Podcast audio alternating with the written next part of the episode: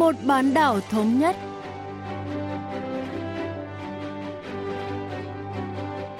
Thanh Hảo xin kính chào quý vị và các bạn. Mời quý vị và các bạn cùng theo dõi chuyên mục Vì một bán đảo thống nhất của Đài Phát thanh Quốc tế Hàn Quốc KBS World Radio.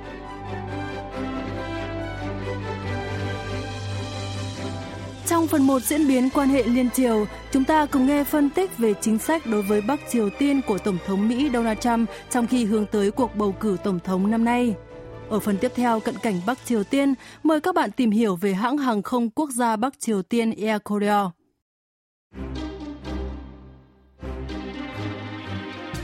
Gần một năm kể từ hội nghị thượng đỉnh Mỹ Triều lần thứ hai diễn ra tại Hà Nội, các cuộc đàm phán hạt nhân giữa hai nước đã gặp nhiều khó khăn lãnh đạo ba bên Hàn Triều Mỹ đã tổ chức một cuộc họp ngắn tại làng biên giới Liên Triều Bàn Môn Điếm vào tháng 6 năm ngoái.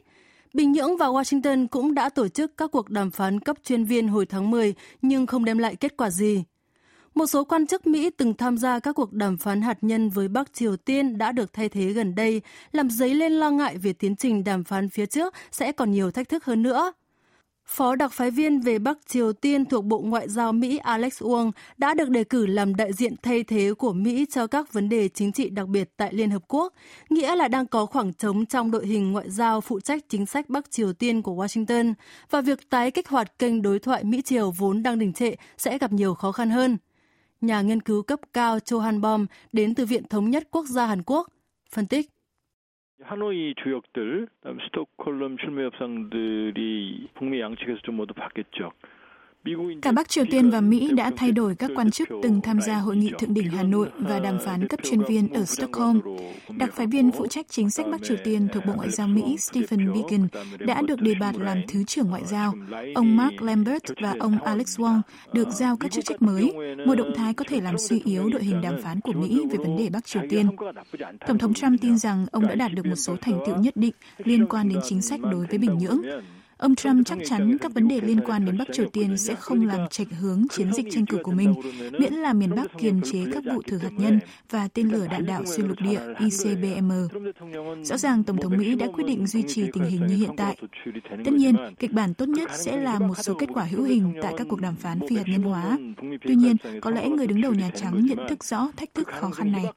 Hiện tại, ông Trump không nhất thiết phải đạt được thỏa thuận rõ ràng tại các cuộc đối thoại, do đó không có lý do gì để tổ chức một đội ngũ đàm phán cho mục đích này.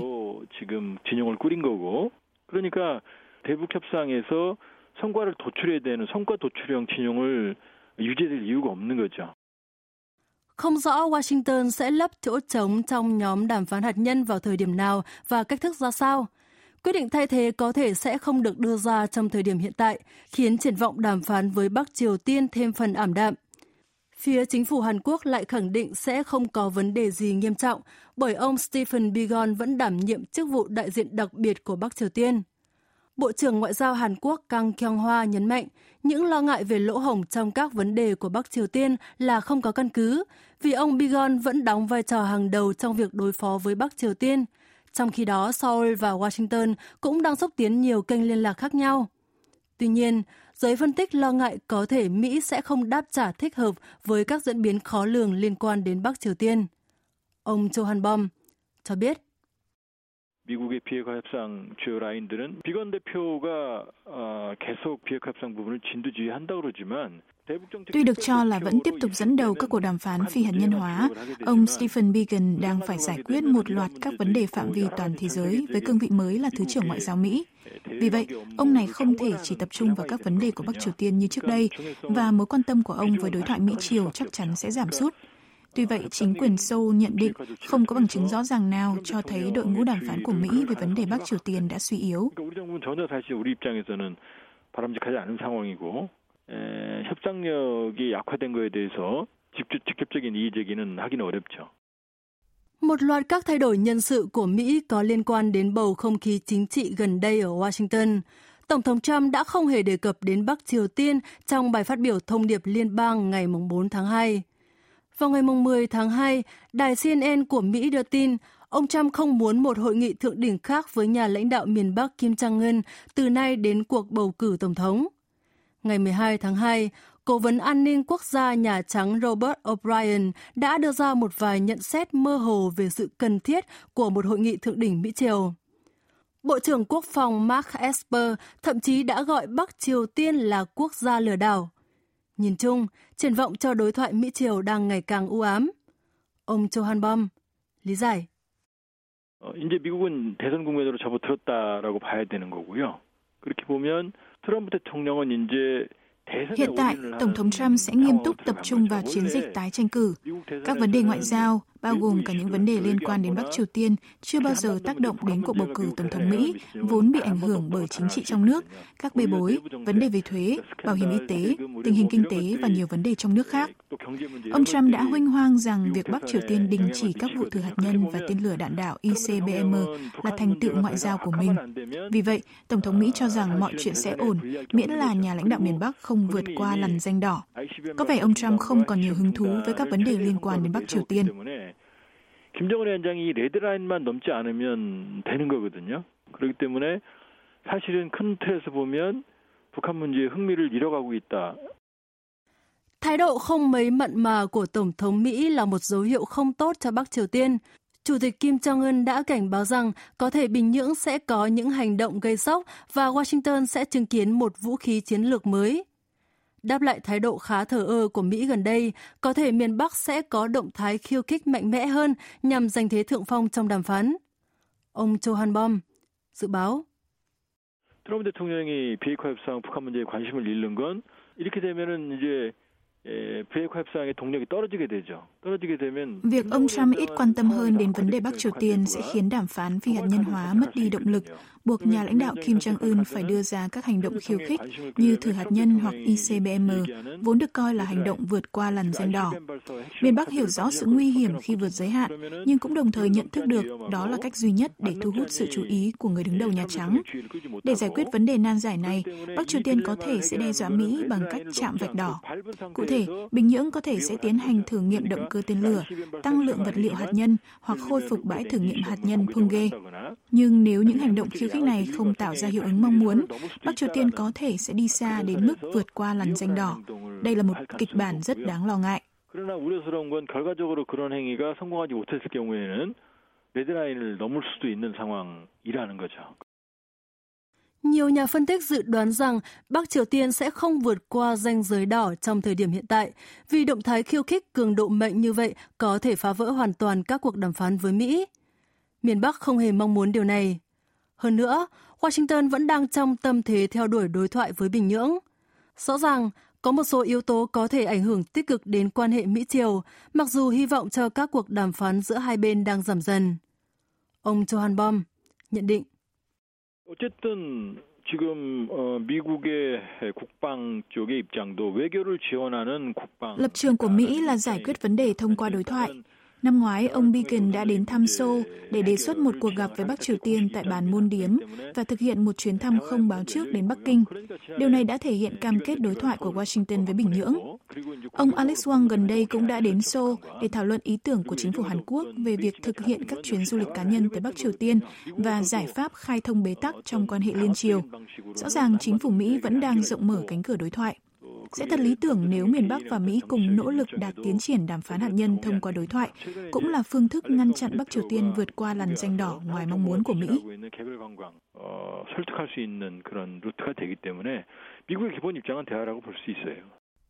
Chính phủ Hàn Quốc cũng đang nỗ lực để giữ đà đối thoại giữa miền Bắc và Mỹ. Ngoại trưởng Kang Kyung-hwa nhận định, các cuộc đàm phán liên triều nên được kết nối với đối thoại Mỹ-Triều, tạo ra một mối liên kết đồng bộ và gây hiệu ứng dây chuyền. Bà Kang cũng nhấn mạnh, hồi sinh hợp tác liên triều là một trong những mục tiêu của chính quyền Seoul trong năm nay. Có vẻ Mỹ đang ủng hộ định hướng của Hàn Quốc. Quan hệ hai miền Nam Bắc bán đảo Hàn Quốc đã rơi vào đình trệ kể từ thất bại của hội nghị thượng đỉnh tại Hà Nội. Hy vọng rằng nỗ lực cải thiện quan hệ xuyên biên giới của chính phủ Hàn Quốc sẽ tạo thuận lợi cho đối thoại Mỹ-Triều.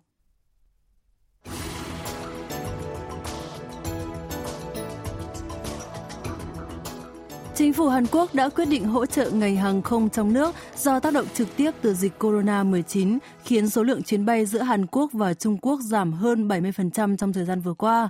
Tổ chức Hàng không Dân dụng Quốc tế ICAO dự báo dịch corona-19 có thể làm giảm 40% công suất hành khách hàng không toàn cầu trong quý đầu năm nay, khiến doanh thu toàn ngành hàng không thế giới giảm tới 5 tỷ đô la Mỹ. Trong bối cảnh hàng không quốc tế đang bị ảnh hưởng nặng nề từ dịch corona-19, ngành hàng không ở miền Bắc cũng thu hút sự quan tâm đặc biệt. Hôm nay, chúng ta sẽ tìm hiểu về ngành công nghiệp hàng không Bắc Triều Tiên cùng bà Kang Mi-jin, phóng viên báo trực tuyến Daily NK có trụ sở tại Seoul. 고려항공은 주 기종이 뭐 29대와 보조 기종이 35대. Air Koryo là hãng hàng không thương mại duy nhất của Bắc Triều Tiên với tổng cộng 64 máy bay, trong đó có 29 tàu bay chính và 35 tàu bay phụ, chủ yếu nhập khẩu từ Nga. Lịch sử hàng không dân dụng miền Bắc khởi nguồn từ ngày 10 tháng 12 năm 1946 khi Ủy ban Trung ương chế tác máy bay được thành lập. Tháng 12 năm 1953, Bắc Triều Tiên ký thỏa thuận thành lập công ty hàng không liên doanh với Liên Xô để bắt đầu dịch vụ bay quốc tế đầu tiên giữa Bình Nhưỡng và Chita ở phía đông Siberia của Nga, thông qua thành phố Thẩm Dương của Trung Quốc. Tháng 5 năm 1954, Bắc Triều Tiên khai trương các tuyến hàng không nội địa đầu tiên nối Bình Nhưỡng với hai thành phố lớn ở phía bắc của đất nước là Ham Hưng, tỉnh Nam Hamgyong và Chongjin, tỉnh Bắc Hamgyong. Đến tháng 9 năm 1955, miền Bắc thành lập công ty dịch vụ hàng không Bắc Triều Tiên, đưa máy bay từ Liên Xô về và bắt đầu vận hành Cục Hàng không Dân dụng Bắc Triều Tiên dưới quyền kiểm soát của nội các. 조선항공 운수회사를 설립했고 또 내각 직속의 항공관리국을 운영하기 시작했습니다.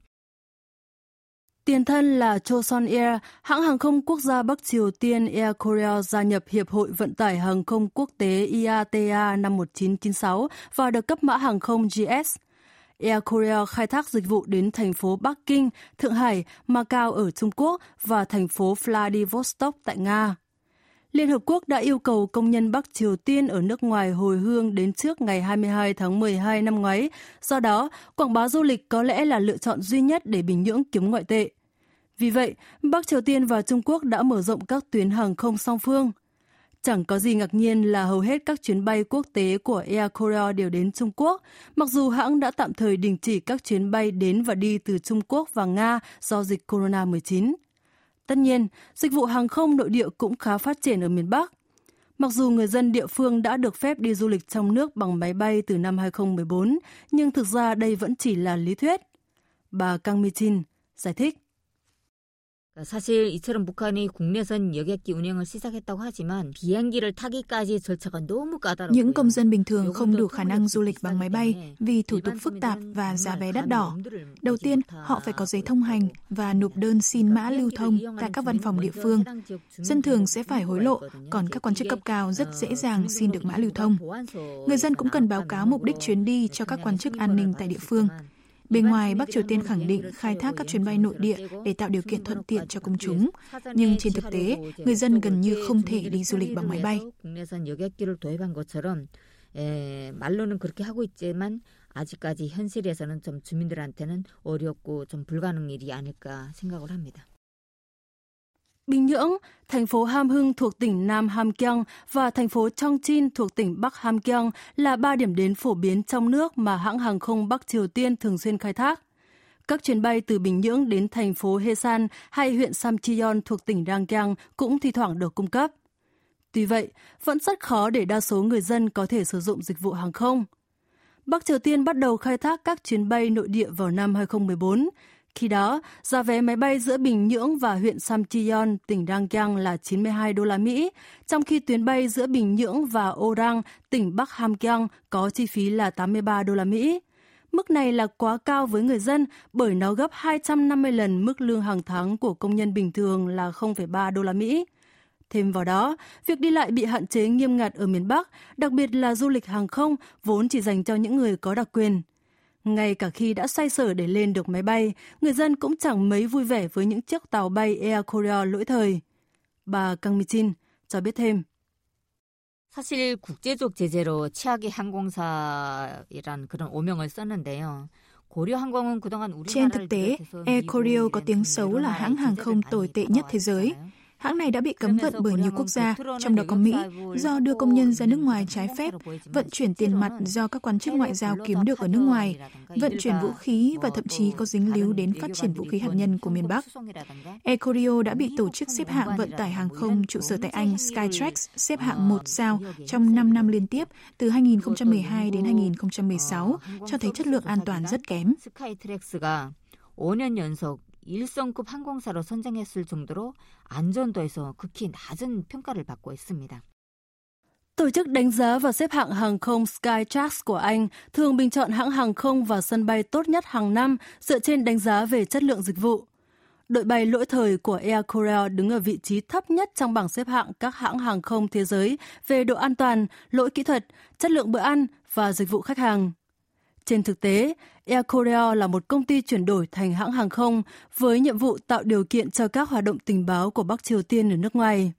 Năm 2016, Bộ Tài chính Mỹ đã đưa 16 máy bay của Air Korea vào danh sách trừng phạt vì có liên quan đến vũ khí hủy diệt hàng loạt và xuất khẩu lao động. Khi người Anh cùng cha khác mẹ của Chủ tịch Kim Jong-un là Kim Jong-nam bị giết bằng chất độc thần kinh vào năm 2017, cảnh sát Malaysia đã cáo buộc một nhân viên của Air Korea là một trong những nghi phạm. Trước đây, Air Korea đã khai thác dịch vụ tới khoảng 10 thành phố ở 6 quốc gia khác nhau, trong đó có Thái Lan, Pakistan và Kuwait. Tuy nhiên, do bị cáo buộc với nhiều tai tiếng nên hãng này buộc phải giảm số lượng chuyến bay. Tuy vậy, ngành hàng không Bắc Triều Tiên vẫn có khả năng được cải thiện vì nhà lãnh đạo Kim Jong-un đặc biệt quan tâm đến máy bay. Bà Kang Mi-chin phân tích. 사실 김정일 위원장은 비행기를 안 탔죠. 네, 비행기를 탄 적이 진짜 없는데 Cựu lãnh đạo Kim Jong-il không bao giờ sử dụng máy bay và chỉ đi bằng đường sắt. Ngược lại, con trai ông, nhà lãnh đạo đương thời Kim Jong-un, được biết đến là người gắn bó khá nhiều với máy bay.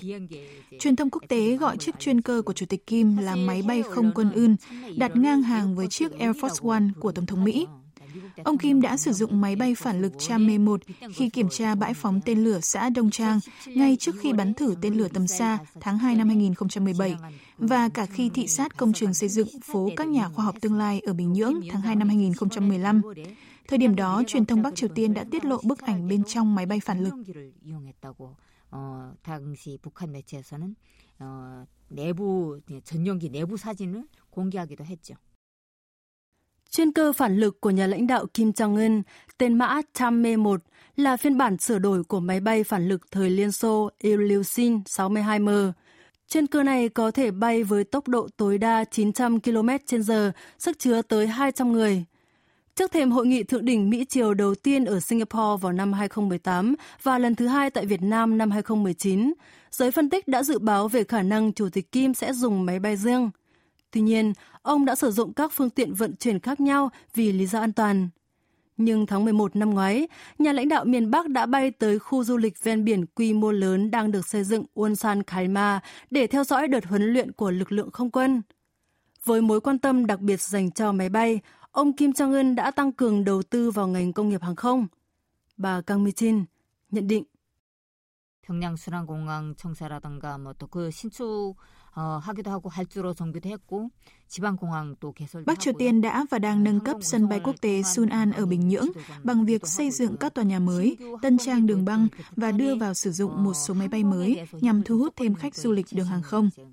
Tiền thân là một sân bay quân sự, sân bay Wonsan Kalma trên bờ biển phía đông giờ đã trở thành sân bay quốc tế lớn thứ hai cả nước, chỉ đứng sau sân bay Sunan. Năm 2015, sân bay Wonsan Kalma đưa vào vận hành một nhà ga mới và tiến hành sửa chữa quy mô lớn. Năm 2016, một triển lãm hàng không quốc tế đã được tổ chức tại đây. Từ năm 2016, Bắc Triều Tiên đã thiết kế một quận bao quanh sân bay quốc tế Sunan, còn được gọi là sân bay quốc tế Bình Nhưỡng, thành cửa ngõ của thủ đô. Nhìn lại quá trình phát triển gần đây, tôi nghĩ ngành công nghiệp hàng không Bắc Triều Tiên sẽ có bước tiến đáng kể trong tương lai. 2016년부터 본격 이제 추진 중이기 때문에 향후 발전할 그런 가능성은 얼마든지 있지 않을까 싶습니다. Bắc Triều Tiên đang xúc tiến xây dựng sân bay quốc tế Bình Nhưỡng như một phần trong kế hoạch phát triển kinh tế 10 năm, cho thấy chính quyền bị cô lập này đang tìm cách thúc đẩy du lịch để khắc phục hạn chế của các lệnh trừng phạt quốc tế. Dịch corona-19 bùng phát là yếu tố không lường trước, làm chậm tiến trình phát triển du lịch của Bắc Triều Tiên. Vì vậy, vẫn phải chờ xem, miền Bắc có thể tiếp tục đẩy nhanh tiến trình phát triển của ngành hàng không và du lịch theo kế hoạch dự kiến hay không.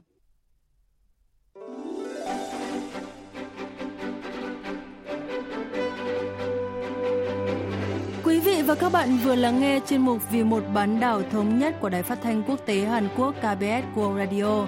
Cảm ơn quý vị và các bạn đã quan tâm theo dõi. Xin kính chào tạm biệt và hẹn gặp lại trong chuyên mục tuần sau.